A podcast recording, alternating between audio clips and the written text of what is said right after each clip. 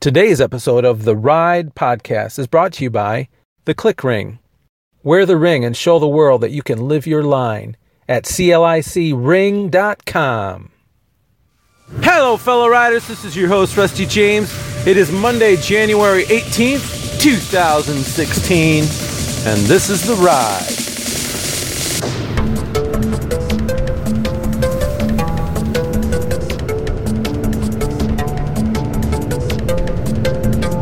Welcome, everybody. I hope you're ready to buckle in for an awesome week. This is the week the Lord has made. Changes are afoot. I'm telling you what. Sometimes the status quo ain't good enough. There's going to be a change this week that is going to rock your world and my world. Don't you know? God is on the throne and He's looking out for you. He knows what you're going through, He knows what you've been through, and you need to know that He's going to take care of business. Our God is a business taking care of God. So, what is your business today? What's your business? Tell me your business. I don't want to know all your business. Just tell me the business that needs to be talked about. So, this morning I was thinking about my life as a worship leader back in the day. Yeah, I used to do that for a number of years before I was a worship leader, I was a worship band member for I don't know, I don't know, maybe uh, eight years or so. Pretty much my whole entire adult life, I was involved with some worship in some way. And I got some words of wisdom for those who are on a worship team. So if you are, listen up. And if you are thinking you want to be on a worship team, take double notes because you're going to need to know this stuff. You're going to need to know this stuff if you're going to be ministering on a worship team. Cool beans? All right. Pad and paper, pencil. Go. So everybody knows that the worship team, they're highly visible. You know, you look at the uh, you look at the people that work at a church or are ministering at a church, and you'll get all sorts. You get the janitors, you get the uh, coffee crew, you get the hospitality folks who make meals for sick individuals and pregnant mommies, and you know, you've got pastoral staff, you've got counseling staff, you've got all the different people. You got the ushers who ush. You have the the people out in the parking lot, they're ushing cars. You know, you get all sorts of different things, but when you think of a ministry at a church, one that comes right to mind for most people is the worship team. Why? Because they're in front of everybody. They're they're um, next to the pastor. They're probably one of the most visible arms of ministry at a church. And I can tell you that that's a dangerous place to be in. Why? Because pride can rise up. Especially when you're using your gifts and talents in a way that's, uh, you know, could be a performance. If you look at it the wrong way, it could be a performance. You might be on your case if you're not perfect. We'll touch on that in a minute, but if you're looking at it in the wrong way, people might look at it in the wrong way. But, but, but know this people are going to look at it in the wrong way regardless. People, uh, I've found that a lot of people who don't know much about music or worship or the art of worship, which is way more than just music, as you know, it's being able to sense the spirit of the moving, the moving of the spirit of the Lord, and not stand in the way. I mean, those are all things that are part of being on a worship team which I will talk on some more later too. But uh, some people who are not in the know, they might just look at it like, oh, yeah, that's the opening act for the pastor. yeah, they always do that. They encourage you to raise your hands and clap and all this kind of stuff. But, you know, I'm not there for the opening act. I'm there for um, the message that the pastor is going to deliver. Well, you know what? You should be there for the Holy Spirit and the movement of the Lord. And what the Lord is saying to you through all of the parts of the ministry. I've had really powerful times at church when I just kind of surrendered my agenda during worship. Didn't care about anybody else, but just wanted to devote my energy and my thought life and my heart to the Lord at that moment. And I've had the kind of turnaround that we seek. And I've had that same thing during a message as well. Point I'm trying to make is make sure that you don't approach what you're doing as a performance, even if people think that it is. After a while, I, I trust that if the Spirit of the Lord is moving in a in a in a church, that people will come to recognize that the worship team is not the opening band, but they're an integral part of preparing your heart for what's to happen, which is just a change of heart. And and and that's I think that's what I mean, a change of heart because we're all on a journey. And the way we see life and things and people and God and all of that, the way we see that now, I hope will change by tomorrow. And that we get a better picture of you know what's really really really real i.e., that means change is required. So, anyway, if you're on a worship team or contemplating being on a worship team, remember that it's not a performance. It's hearing from the from the Lord and, and ministering in the way that He's wanting to minister at that moment in time. Okay, now that I've said that, I'm going to touch on the talent. It's really dangerous to look at the talent that you've got, that God gave you, and remain humble. It can be. I mean, the whole thing when you go to practice on a worship team, you're you're wanting to do the parts well. You're wanting to do it really good. And why? Not because it's a performance, but because there would be less distraction for the worshiper, for the whole house. You know, if you're supposed to be playing a D chord and you're playing E minor, kind of not a good thing. So you got to know your stuff.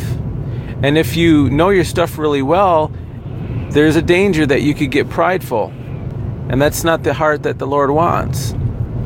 While I'm touching on pride, remember this too. Married people, you might have one spouse who is on the worship team and one who is not. And this is true for any ministry, really. There's a danger if you're in a ministry that you would be believing that you know God just gave me all these gifts and talents and I'm just supposed to be letting the world know about my talents. And my spouse just doesn't understand that this is what I'm all about. And the spouse is like, "What about me? What about me? I thought I thought you were married to me." And then the worship person might say, "Yes, but I'm married to Jesus and that's number 1 priority."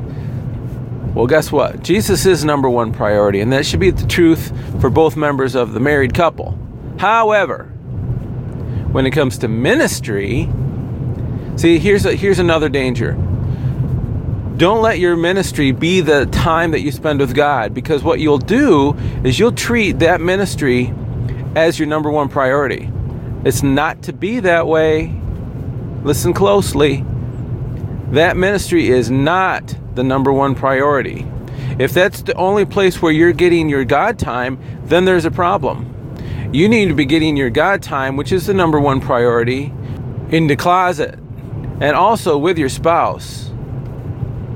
Number one. Number two, the marriage.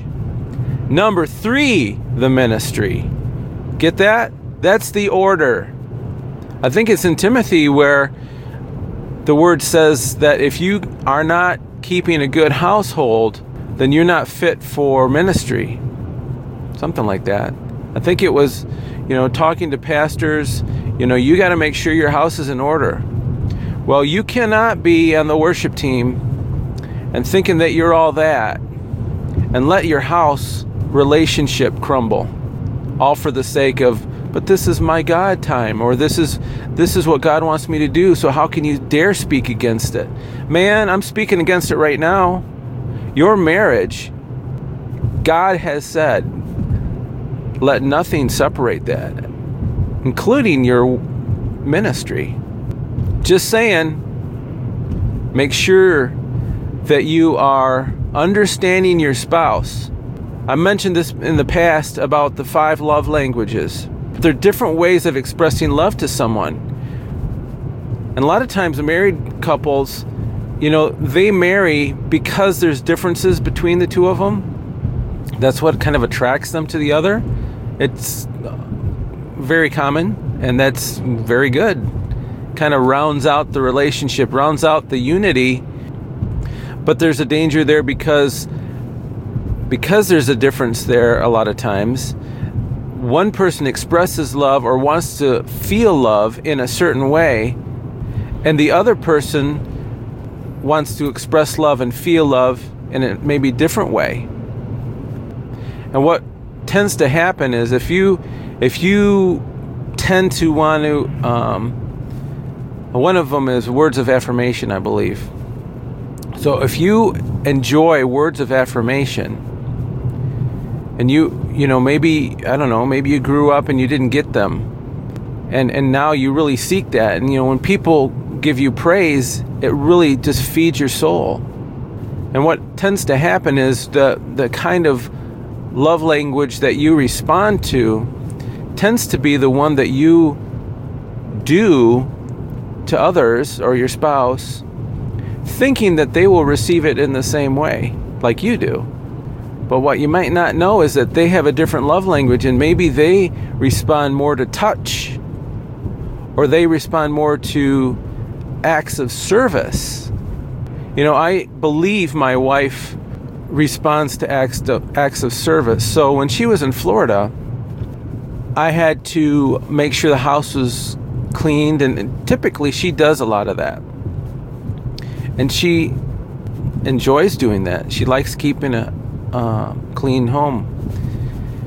And I'm not big on that, but I also like to be in a clean home. So when she was gone, I made sure to keep it clean and and involve the kids and all that. And it felt good to do that, even though I don't normally do it.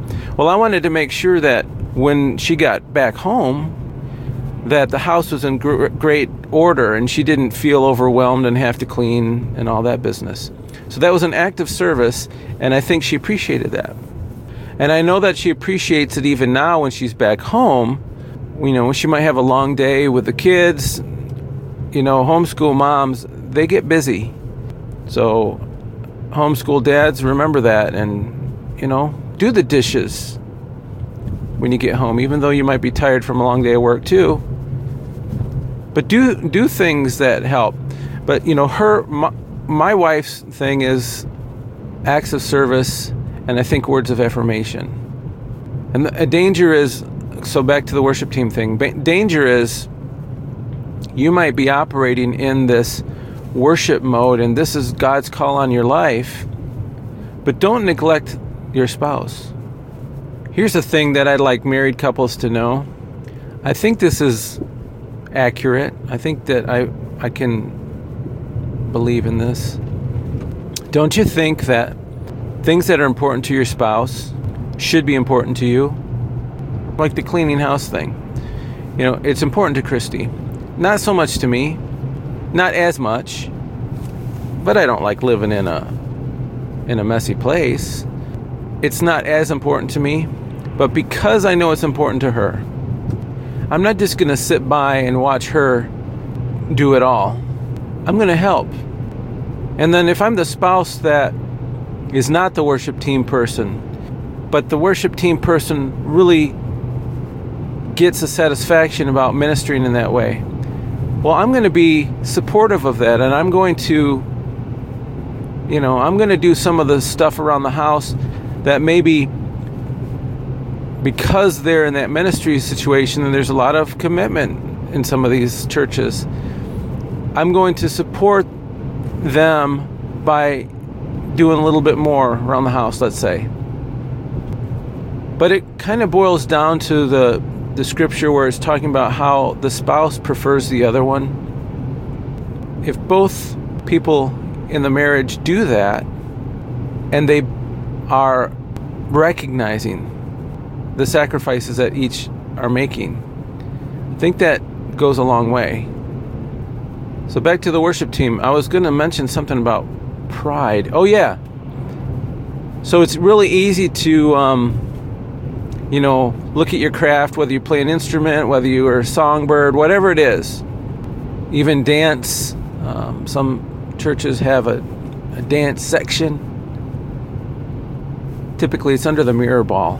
But uh, anyway, um, whatever it is, uh, let's not get so prideful. You know, I, I, I'll admit, I'll admit, I used to think when I was younger that you know God God wouldn't move to the level that He would move if I if I wasn't you know if I wasn't there or if I wasn't involved with the worship team. How prideful is that? As though God needed me to be there to move. Well, I guess at one level, He wants me to be obedient and do what He's called me to do, but He will move whether I'm there or not.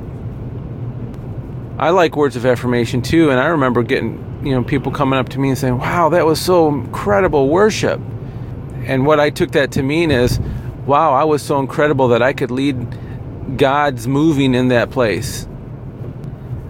And I learned after a while that that's not the approach I should be taking. I can appreciate and, and thank people who are appreciative of being a worship leader or being a worship band member or whatever. But down deep in my heart, I need to remember that I'm simply a vessel, that I'm being used by the Lord, just like David. You know, we know that David ministered to King Saul while David did that, before David was king, you know, King Saul was the king, it says that the, uh, what was it, evil spirits left Saul, you know, the tormenting spirits left him while David was playing. Well, of course, worshiping God causes that enemy to flee. Hopefully, David didn't get big headed and think, I can make the spiritual enemy leave by playing. Well, it is true. But it wasn't all about him. It was about the power of the Spirit of God that he allowed to flow while he was playing. Or I guess he didn't allow it to flow. He, he, well, kind of, yeah. But it's the Spirit that does the, does the work. So hopefully, if you're considering being on a worship team, you remember that, you know, really, we're vessels we're there to use our talents and gifts, no doubt. And we want to develop those talents and gifts so that they're not a hindrance to worship. But we also need to know that, you know, true worship, if you if you doink a chord, it's not really going to matter.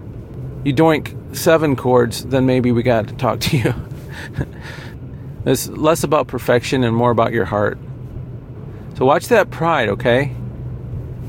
That pride is devastating.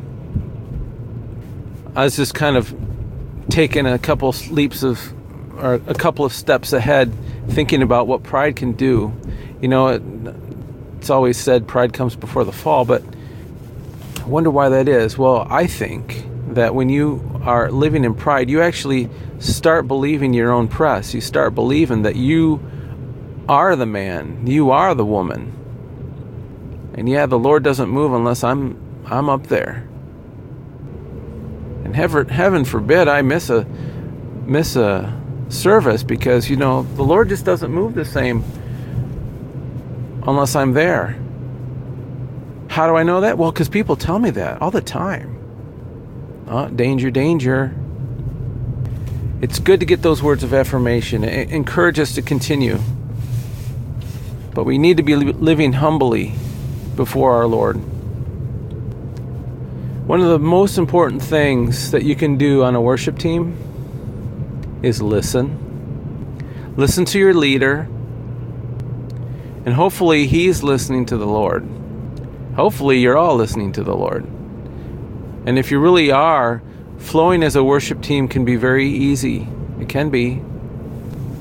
takes a lot of hearing though and takes a lot of time together. You can't hear the music or the the flow of the spirit or the even the the issues with the other band members. You can't hear it unless you're spending time with them right? Hearing is very important. Listening listening. Some of the most powerful times of worship had nothing whatsoever to do with the song list that set was just a structure that allowed the, the Lord to move within it. And we got to a point where the set didn't matter as much as just being in the presence of God. That's what you're looking for. And you're not going to find it unless you're listening.